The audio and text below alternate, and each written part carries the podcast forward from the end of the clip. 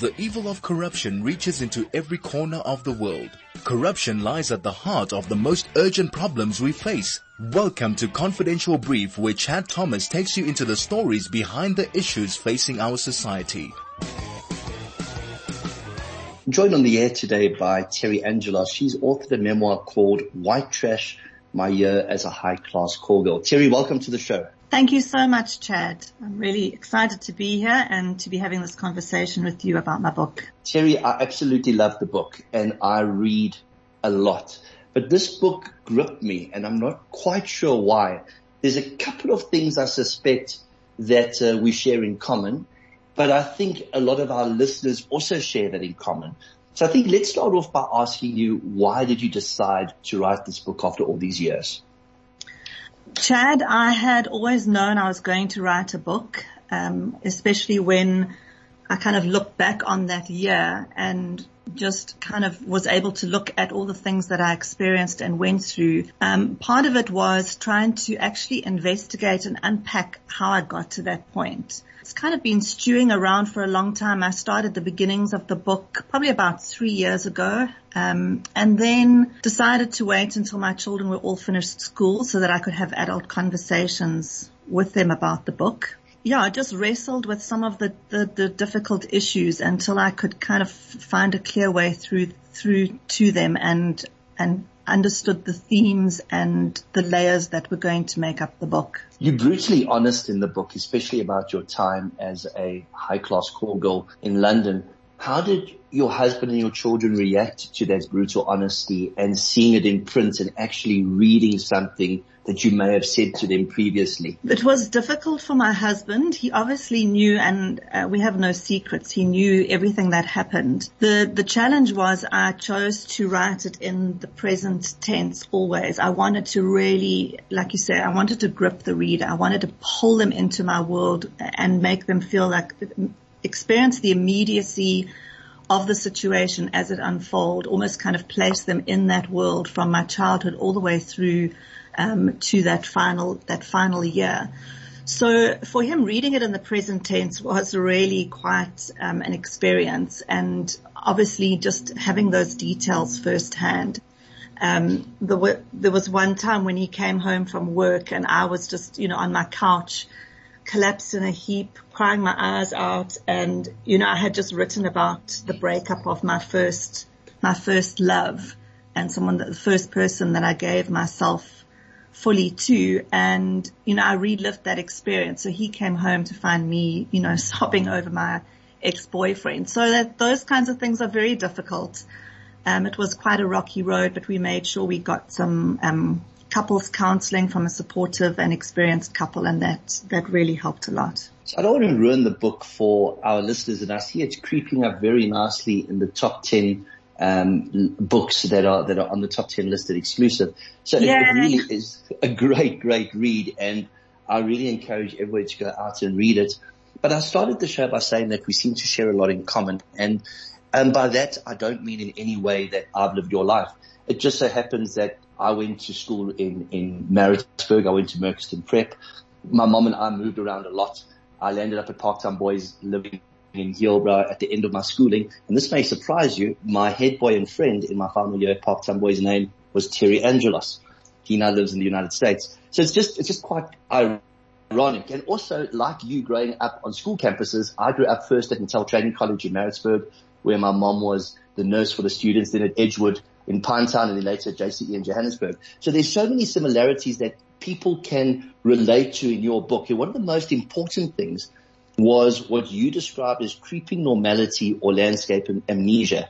Mm. And this is, this is something that all of us South Africans of this generation and older walk around with. And Mm. I think it goes somewhat of a way to try and explain why we live with institutionalized racism in our country. It's because it seemed so normal at the time. Thanks, Chad. They were, you know, they, to be honest, the call girl story is one, is one layer of the book and it, it, it is, there is, it is fascinating, but I really wanted to weave a lot of other themes and layers into the book. And so, um, a couple of them you've picked up already, but this idea of kind of a social trauma And I heard in your introduction you talking about taking a break from corruption. You know, we can end up just having some kind of almost like a fatigue about all of these things. We get accustomed to them. We're not aware of the social trauma that's actually impacting us. And I think it's something that's never really been addressed amongst um, white people in particular because it's a difficult topic and it's I've tried to write in a way that it's very clear that I'm not a victim of any of these circumstances and I, I take full responsibility for all my worldviews, my outlooks, all of these things. But we, you know, we grown in a petri dish, a social petri dish, and these things definitely do affect us. You are right. It's a very important conversation that a lot of people have avoided having.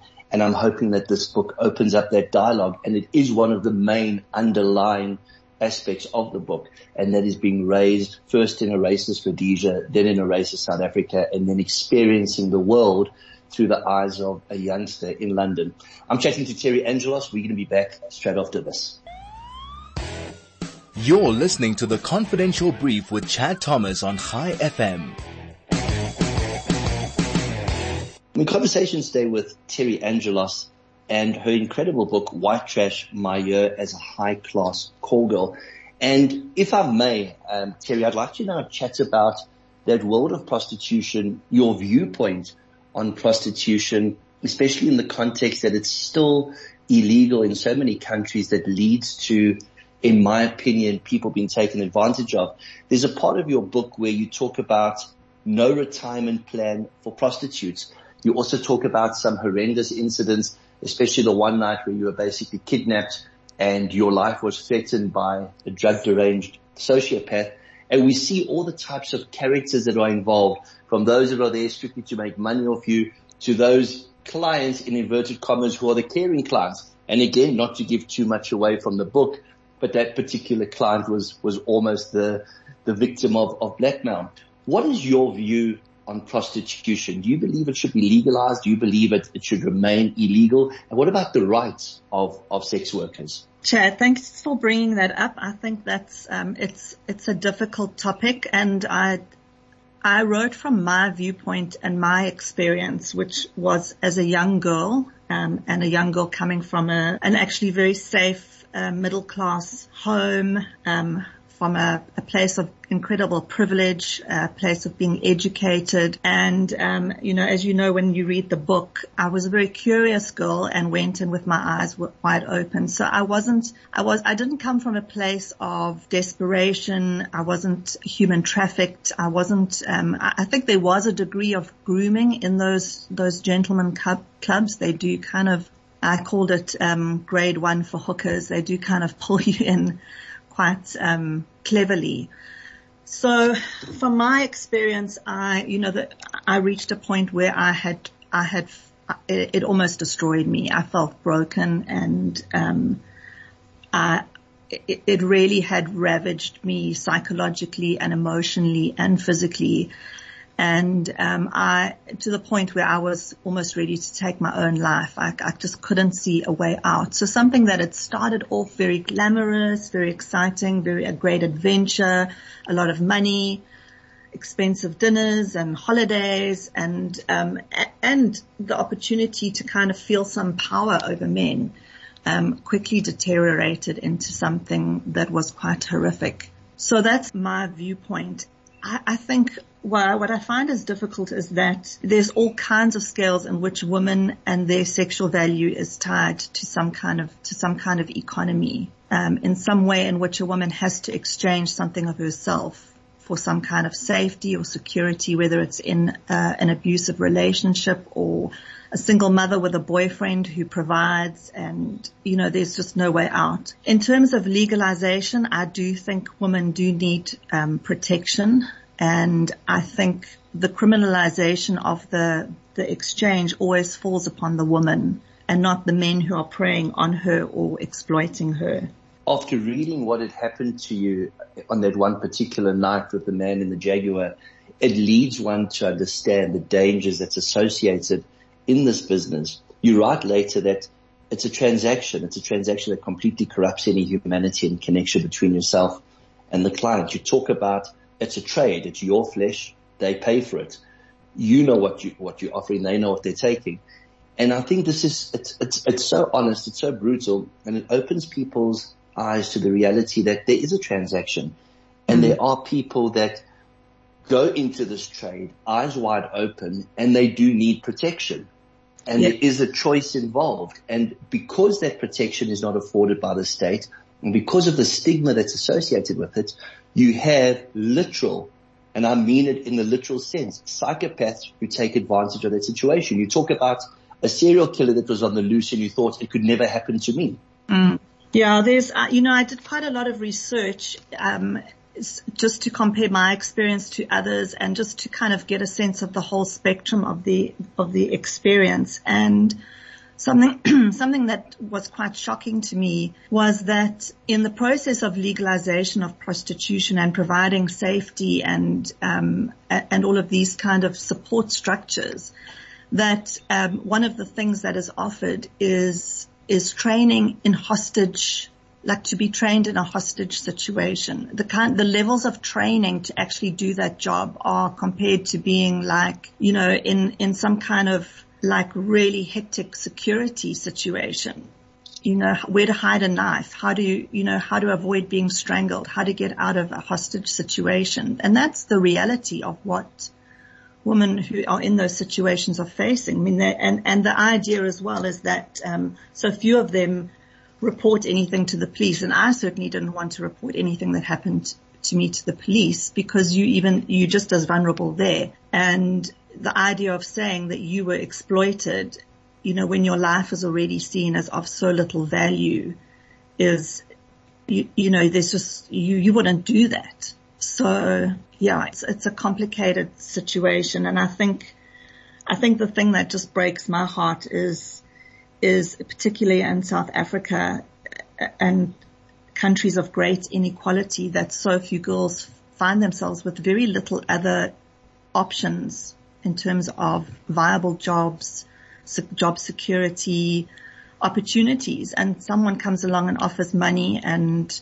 offers a, a, you know, what appears to be some kind of security actually is just there to exploit. The dark, the, the, book takes a dark turn and it's not just the guy in the jag. There's another incident you, you chat about and I'm not sure whether, um, I got it right, but you were in a room with a man, his eyes were black. They were, you could see, you could sense that something was not right here and you had to extricate yourself from that. And I can mm. just imagine the fear of wanting to extricate yourself from that room and not wanting it make it look as if you're running away in case he then reacts. Mm. And then of course throughout that, that period of your life, you're talking about the drug abuse and mm. how this is, is numbing these experiences. You're listening to the confidential brief with Chad Thomas on Chai FM. it must have been difficult. You don't really describe the period of time where you, you, you now find yourself with him that leads to, to the marriage because you talk about the healing, you talk about finding your faith, which is so critical and so important to anybody, mm. but we mm. don't really hear about what you had to work through. And I think you also open in your book, you talk about the celibacy um, aspect of it. You know, from mm. being a call girl to suddenly being celibate it was bizarre. So tell us about from when, when you and your, your husband got together, how he helped you work through this and how you helped yourself work through this and the role your faith played in all of this. Sure, Chad. So as you can tell, I'm a person of extremes from prostitute to celibacy. but, um, I think the choice for, to not engage in any sexual activity with my husband, um, during the time we were dating was probably the most healing thing because what it, what it allowed is for a very deep friendship and a surprisingly romantic relationship. And I think some people would be surprised to hear that in my, in my experience, actually removing the sexual part of the relationship allowed an incredibly deep romance to blossom because it actually forced us to do things um, and spend time together in in other ways to not fall back on the physical relationship for intimacy to actually build intimacy through other things and for that for me that was very healing because I was so adept at using my sexuality to manipulate and to um, and rely on it for my self-esteem. You know, I was a, I was a young girl who had experienced to some degree not just the exploitation but actually the power a, a, kind of power over men through my sexuality. And so I, I, felt very vulnerable because I thought I had to learn who was Terry without all of those weapons and without disassociating myself, you know, numbing myself to actually allow my emotions to come to the fore and to, to see myself through someone else's eyes who looked, who looked at me and just saw me and fell in love with me and, you know, just to actually believe that I was worthy of love. And I think with, without stepping away from that sexual side of me, I think I would have found that extremely difficult. It would have been a lot messier. There would have been so many things tangled in with it. Not that it wasn't difficult. I think that that was, that allowed me a safe space. I don't know if that's, if that's making sense. No, it does. It makes complete sense. You're listening to the confidential brief with Chad Thomas on Chai FM. Today I got to chat to Terry Angelos about her memoir, White Trash, My Year as a High Class Call Girl. We deviated slightly from our normal topics that um, are normally consumed with fraud and corruption, which has become so synonymous with the way our country is at the moment. And it was good to take this break. Terry, your book is really brutal. It's really honest and it tells a story and the underlying story about Rhodesia and South Africa I found absolutely fascinating and could relate to it. And this is why I would encourage people to read that because it makes one start to think, especially when you spoke about the hypothesis of the boiling frog. But I want to talk about this one section of your book that absolutely shocked me. And I don't recall having to go through this, thank goodness. And that was your visit to the abattoir. Mm-hmm. My yes. goodness. Uh, you wrote that in such an incredible way and you described it so perfectly. Why do you think that particular memory has stuck with you so much? Chad, um, I think growing up in a climate of war um, actually creates, I think, a hyper awareness and a hyper vigilance. And I, I was quite an imaginative child and, uh, you know, consumed Hardy Boys and Nancy Drew and all kinds of things. So as a child, I kind of processed things, um, and you know, you overhearing things about terrorists, and obviously for us, uh, they were terrorists. You know, for those who were fighting the fighting against white supremacy, they were freedom fighters. But I think there's just kind of, I think, a way in which my memories were really um, I was just hyper aware, you know, living on edge, that, that experience of being always on high alert. And I think that was part of what happened to me is I, I talk about my alarm bells becoming rusty and just uh, becoming quite immune to danger, being able to you know, go into very dangerous situations, just not where other people might have thought, you know, run, run away, don't do that, don't do that, don't go there. I, you know, I was raised in a, in a, in a, by very adventurous parents. I mean, we went, you know, we went swimming in the Kariba amongst the crocodiles and all kinds of things. So I think it was that. I think it's just a hyper alertness. And, um, you know, as I said in the book, there was no permission slip. You know, we were just, we were just educated on, on what went on around us. We, you know, there, it was a farming community. And so school outing at the age of eight years old was off to the local abattoir to see how our polony and salami and everything else landed up on our table exceptionally graphic section of the book, very well described. I felt as if I was in that abattoir, just minus the white plastic apron and white gumboots. your dad played a very important role in your life. He was, I think, the only real male role model for such a long time. And he wanted to be, you call it, he wanted to be the hero to the girls in his life, his wife mm. and his daughters. You don't talk much about your sisters though throughout the book. You mention in one part, I remember where um, you you you went across the river in some um, extreme sport. You were the first to do it, and she got your one sister got tangled up. Um, she was quite a bit younger than you, I think four or five years. But we don't get to to learn much about your sisters. Was this because you didn't want to bring them in the book? You didn't want them to be a part of the book uh, because the story is is so much about the trauma you went through? Or is it just that the relationship is such that you, you wouldn't want to bring them up? No, I have very close relationships with my sister and we, we're a close family. Um, I am older than my sisters and I think what I tried to do with the book was actually not not pull anybody into the book where it wasn't necessary and even not name names uh, because it, it, there is stigma attached to it and I wanted to be sensitive. It was very much a self-examination. It was, you know, coming from, um, you know, a close family, an educated family, a place of privilege, you know, I wanted to kind of trace the trajectory of how did I end up where I ended up. And, and that was actually where a lot of my, my shame sat in that I, I couldn't find kind of a social excuse in the sense of I wasn't abused as a child. I, you know, I didn't have kind of the normal, uh, traumas that, that girls that end up you know, doing doing sex work are often associated with. Um, but what I did was did find was a kind of social trauma, um, and this kind of living in with constant danger. Um, and this hyper alertness definitely had an effect on my on my psyche. And then all the disruption, you know, you you you mentioned just moving schools and you know immigration, the sense of displacement um, you know, how those things played out. So I wanted to explore those things and not necessarily tell a family story. Um, some of the names in the book have been changed just um, to protect people, um, just from the stigma, I suppose. So I'm very happy to hear that you and your sisters have a great relationship because that's the one thing that was left unanswered for me that I was so very curious about.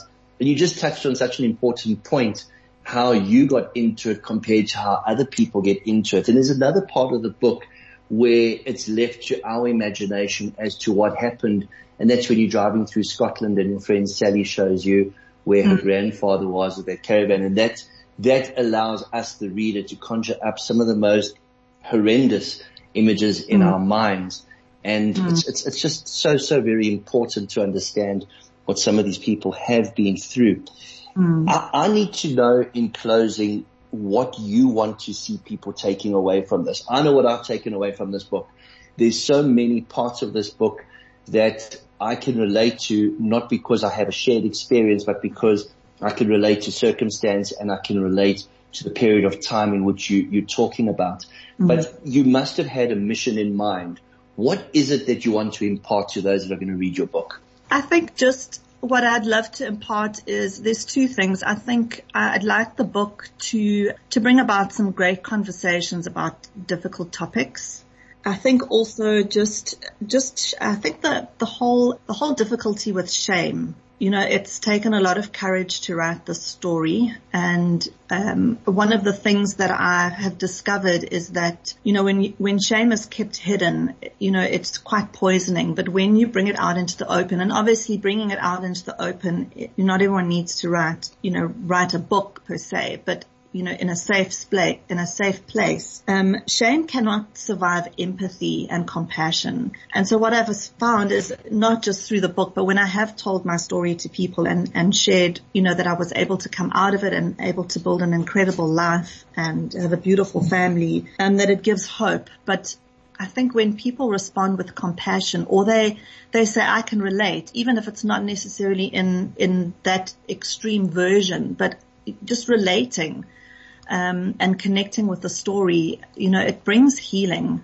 And I think so that was my intention with the, with the book is to, is to actually share, is to share about some difficult topics, create conversation and, you know, offer compassion and healing, um, that it's possible for, for some of your most shameful things to actually be healed.